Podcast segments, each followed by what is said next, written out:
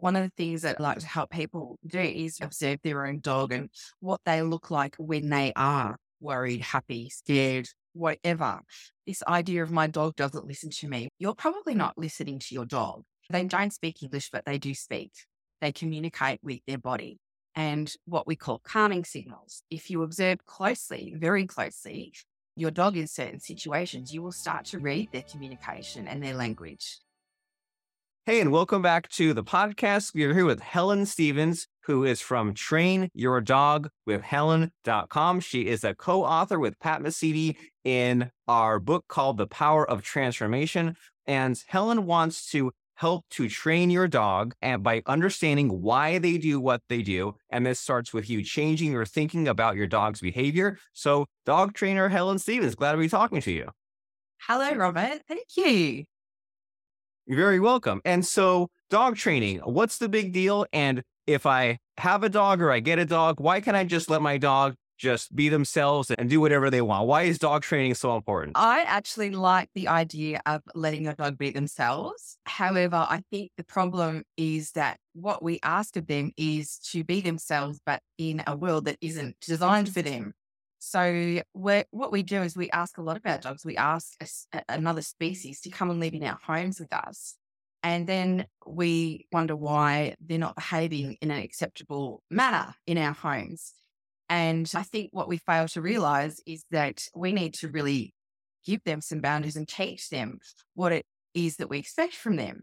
And when they don't pick up on this, we tend to get very frustrated with them and we tend to think this dog's naughty and we start to label our dog and we start to develop this mindset about our dog that they've got bad behavior and that they're naughty and that they're stubborn. And we start to put human labels on our dogs.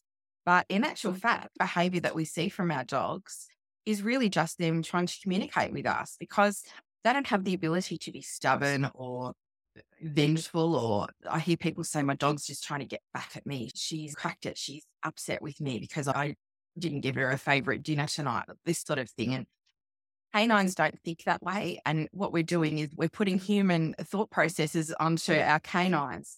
So I want to actually help people to start thinking differently about their dog's behavior and why they do what they do and to help people understand that they are there to support their dog and to help them live in our human world and to understand their communication a lot deeper. You reminded me of I saw a cartoon once where there was like set like 10,000 years ago and some wolf in the forest uh, said, "I'm cold. I wonder if that human over by that campfire over there will let me warm up with him." And then it flashes forward to 10,000 years later, and you have a little pug dog that has like a silly like birthday sweater on. And it's like, th- this is what they've turned into. That's what you remind me of that dogs come from that kind of wolf ancestry. And it's like you said, yeah. they come into this world that is not necessarily designed for them. But then there's now that what they have turned into is these these like obedient servants in a good way, loyal, kind, and all those things. But then it's easy to project your own humanness on onto other onto other things, right? If a car cuts you off, you think, "Oh, that Prius cut me off." You don't think that person in the driver's seat. So it's easy to like project that, and so it makes sense how if your dog is acting up or not behaving in the way that you want, then you might be like applying human terms to that. And then that makes sense how that can be really frustrating. And so if someone comes to you and they say, I'm frustrated with my dog, we don't communicate and we need to, like, what's the first step? What kind of things do you ask or look at as far as getting yeah. past the frustration? I guess for me, this the first thing is to understand what are their pain points. So, what is the, the thing that you want to be able to do with your dog? Is it that you want to walk nicely on leash together? Is it that you want to let your dog run on the beach and come back to you? Is it that you just want your dog to settle down inside the house? So, whatever the pain point is, and whatever the goal is that they want to achieve with their dog, we really need to understand what that is and then we need to look at what is the dog doing and why are they doing what they're doing. For example, running along the beach. Of course, there are so many distractions when you let your dog off the leash. There are other dogs, there are other people, there are birds, there are possums in Australia, or you guys over there might have squirrels or other things that dogs like to chase and be distracted by. So I guess we have to really understand that our dogs are bred like that. They have a predisposition to track movement of other animals and depending on the breed, like there are certain behaviors that they do, like herding dogs naturally round up other dogs. I've observed this so many times on the beach. And so we really need to go back to what is it that our dog is designed to do? What were they bred for? What are their behaviors that they can't help that are innate? And understand that there are some of those behaviors that we cannot change because it's part of who they are. But we need to understand how to use those behaviors and work around them and put certain things in place to work with them. So that would be my starting point.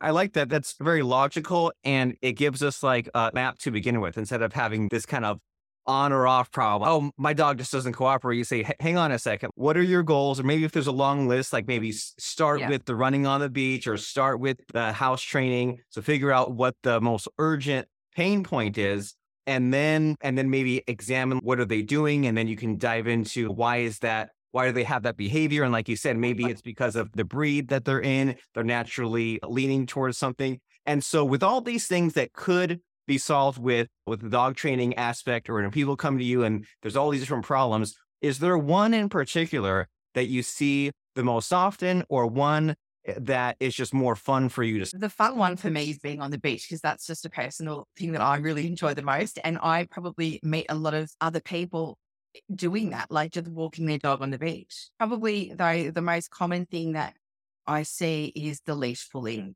and I think people get a lovely new puppy and of course I'm not talking about people who rescue an adult dog but people who get a puppy and they it's all exciting and it's wonderful. We pop the leash on and off we go. And I think what they're doing right from the beginning is forgetting to teach the dog the way that they want them to walk nicely beside them.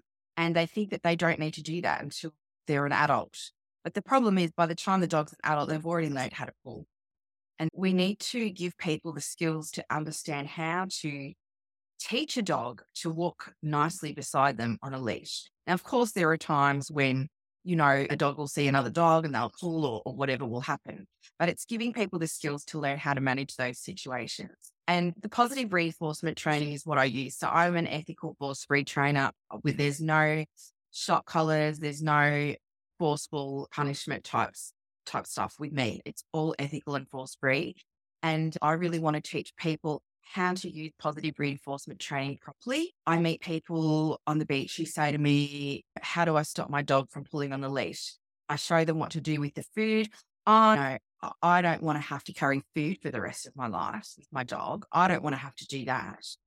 But the thing is, if you're using the technique correctly, you actually don't need to do that forever because what I teach is how to start to remove that luring with the food.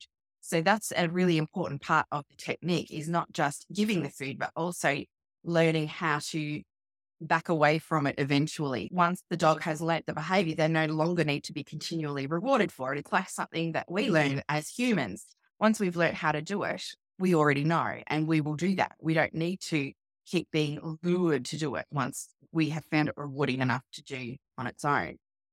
So it's definitely the loose, loose lead walking. And I think the other issue with that is that people want to, they ask, what's the best harness I can get for my dog to stop pulling? Newsflash people, there is no harness that's going to stop dog pulling. There are definitely harnesses that can be used to help you manage your dog on lead, but you still need to teach them how to loose lead walk. Simple as that. Sorry. The as seen on TV item won't solve all your problems. It, it might no. help. It might be some new technological innovation, but at the end of the day, that won't save you. And and that's just, I think, a good mindset in general. That that idea of that I might have to do this extra thing now, but it won't be mm-hmm. forever. Like I might have to carry the food now, but then if I have a plan in place and knowing that it's just temporarily, it's just to get them them used to this new habit, and then over time I can increase and then eventually go to zero and I don't I don't have to just immediately just stop the plan and just say this there's a self-defeating answer I have where like I don't want to do this extra little thing. It's okay. It's just it's part of a plan. And when these dog is dog owner a proper term or what's the human you can say dog owner, you can say handler, you can say fair look, what do people use the term at the moment? It's dog parent. That's Oh, I, I, I, like that. Okay. Yeah. Okay, so there's a new dog parent and they say to you, okay, I hear you when you say that I need to get some of these behaviors set in place early on with the walking and the leash training and the rewards and things like that. What do a lot of new dog parents miss out on? Or what, what do they even just are unaware of or forget to ask about? I think it's the food. I think I see so many people just struggling with their dogs on the lead. And I say, Have you got food with you? Oh, no, I'm doing that. I don't carry food with me. Or if they do carry food with them, they use dry kibble, which is their evening meal for their dog. Now, whether you believe in feeding dry kibble or not, that's a whole separate conversation. But it's like me, I use this example in my program, which is if I asked you to sit in that chair over there, and if I told you that I'd give you $200 every time you sat there, what would you do? And of course, you'd sit in the chair and likely you'd sit in it again and you'd probably give it another go and another go after that. And you're going to keep collecting $200. It's very similar. But if I told you if you sat there, I'd give you a stale piece of bread, would you sit in a chair? Quite possibly not. The analogy is in the dry old kibble. If you're just going to offer your dog this dry, boring old kibble as a reward for loose lead walking beside you or with you, it's not very exciting. It's not very alluring mm. and it's definitely not rewarding. However, what I like to see people doing is actually going that extra step, making a little bit of an effort because once again, if you want to achieve something, there's a little bit of work involved. Cut up some cheese, tiny little pieces of cheese, tiny little pieces of sausage or cabana or roast chicken or whatever your dog loves. And this is coming back full conversation about understanding your dog. So it's up to you to know what is your favorite, what is your dog's favorite thing? What's the thing that they would stand on their head for? If it's roast chicken, take roast chicken with you on your walk. You just need a little bag, a little pouch, put it in your pocket and start to use that yummy, yummy, high value reward for your dog, the $200 in the chair concept. And it seems like just the way that you're describing this kind of mindset, it seems like it makes it more fun. It, ma- it makes it more pleasing Absolutely. because because a minute ago we were acting as the frustrated dog parent saying, "Oh, I don't want to have to take the food with me." But when you're thinking about like the figure getting to know your dog and getting figuring out what their favorite food is and saying, "Oh, if they really like roast chicken, like this is going to make his or her day. This is a really nice thing to do." So it goes from being a chore to you're giving them pleasure. You're enhancing their life. Exactly right. And why wouldn't you want to do that? Because any dog owner should be completely in love with their dog. That's why you have a dog, right? And if it's all too hard, then unfortunately, you're probably not going to achieve the results that you're looking for if you're not prepared to put in the work early. And of course, the earlier you do this, the more chance you have of success. Start start putting these things in place right from the beginning when you first get your dog, even with your puppy, teaching your, your dog to watch you, rewarding them with the yummy high value treat, and getting that connection with eye contact right from the beginning. That's something that you can do at home in your living room when you're watching TV at night. You don't have to make it a formal training session. You can actually start to get that connection happening with that watch and getting your dog to really engage with you so that when you are out on your walk, whether you're off lead on the beach or on mm-hmm. leash around the neighborhood, however you choose to walk, you can always be sure that when you ask your dog to watch you, you're going to get that eye contact. You're going to reward them for it. And then being with you and connecting with you is going to be Disneyland. That's the goal that you are the most rewarding thing for the dog. And it will help you with all of those distracting situations that you find yourself in when there's another dog coming and your dog just wants to say hello. They can, uh, in my case, I have bird dogs. So they see a bird and it's which are everywhere. So it's a very big, and yeah, these are the things that, uh, that you need to start to overcome. And so th- this this eye contact concept, as a non-dog person, I don't know anything about it, but the very the initial assumption I'm making about the eye contact concept is that like eye contact, like dominance, and I, and you mentioned a little bit how there's somewhat of establishing that that connection and you made it seem like it's like a part of a routine where like you make time for it every day but that's just from what i picked up. So this whole eye contact kind of technique with the dog can you explain it and tell us what's it about and why is it important? Eye contact it's like you and i making eye contact right now. It's because we're engaged with one another and we're having this connection because we're having a conversation and we are communicating with one another So it's no different. And it's definitely not a dominance thing mm. at all. It's really just about you making it highly rewarding to your dog so that over and above whatever else is around them, they know that if they look to you, it's going to be rewarding for them. Very early on, and right at the very beginning, when you first get your dog, you should be teaching them that watching you and looking at you and making that eye contact is the best thing ever and reward it heavily. It's the same as any new thing you're teaching a dog. Reward it heavily, pay with your food until it starts to become something that naturally happens for them. And once you've got that going on, then you can be sure that you're going to have a connected dog wherever you go in the world with your dog, whether it's inside, whether it's at a friend's house, whether it's on the beach. It will pay off for you because you know that your dog is always looking to you. And whatever else is going on, you can get their attention. And it's also a safety thing. Let's say mm. you're on the beach and I don't know, let's say there's a couple of dogs that you see acting not that you observe the body language, you're thinking, oh, this is a bit dangerous here. I don't want my dog getting into that situation. As soon as you say their name, you've got their eye contact. Once you've got that, you can ask them to do whatever it is you want. So come, put them on mm. the lead, remove them from the situation. So I think it's just so vitally important that everybody has that with their dog. I, I like it. And and you're you're giving us this r- reminder that it's so simple that it's easy to forget of the rewarding and figure out what behavior you want to see and make it fun and exciting and a- animated for the dog and reward the behavior that you want to see. So that way you don't have these extreme situations, right? Absolutely. Uh, one end of the extreme situation is they let loose, they crap on the carpet, they chase the birds on the beach. You don't want that.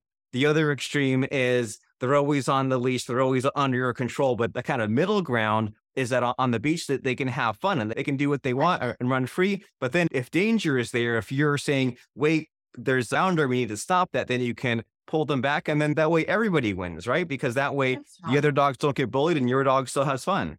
That's right. And there's no force involved because you've taught your dog that it's good to engage with you whenever you ask. It's always going to be good. They're not doing it, oh, you should go. It's actually rewarding for them. So you've actually made something, you've turned something into a really pleasurable experience for them and they're more likely to do it. Similar to the $200 in the chair. I always go back to that because it it's the same concept. If it's really rewarding, it's likely to be repeated. That's how dogs learn. And from our conversation, it seems like the learning goes both ways, right? Because you at first think, oh, here are the rules and the regulations to teach my dog, but then you yourself are figuring out how to communicate with your dog. So it's a two way street. Get to know each other. Now you're communicating, even though you're not speaking in English, you're still figuring out that back and forth. Absolutely. And I like that you bring that up actually, because one of the things that I like to help people do is really observe their own dog and what they look like when they are worried, happy, scared, whatever, to really, this idea of my dog doesn't listen to me, you're probably not listening to your dog. And no, they don't speak English, but they do speak. They communicate with their body and what we call calming signals. And if you observe closely, very closely, your dog in certain situations, you will start to really read their communication and their language. And you'll start to notice how they behave in certain situations. And once you're clued up with, that's really going to be a superpower that you're going to take through the journey with you. And you're going to have this fantastic relationship. I'll give you an example. I, uh, my dog was diagnosed three years ago with a life threatening illness. And thankfully she's fine now, but I intuitively knew that there was something not right with her just by the look in her eyes. And a mm. lot of dog owners will attest to this. And I took her to the vet. No, she's fine. There's nothing wrong with her. Everything's fine. Check this, check that. Everything was fine. And lo and behold, she was bleeding internally and something had ruptured inside her. And at that moment, that happened. Nothing physical happened except the look on her face. I just knew something wasn't right. And I just feel like a situation like that is probably easily missed if you don't have that really deep connection. So, you know, it could save your dog's life.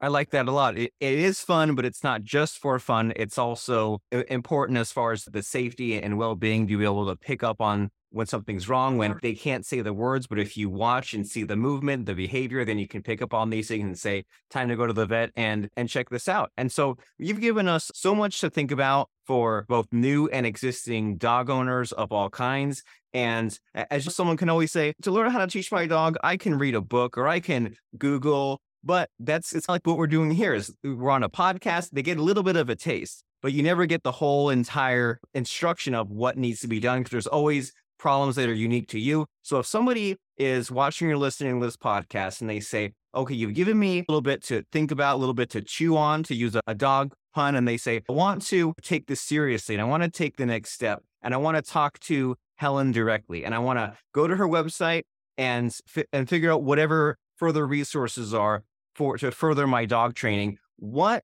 kind of things along these lines do you offer? Do you offer like a course, other training, one-on-one coaching? How can someone get uh, extra help to really take this dog training thing seriously?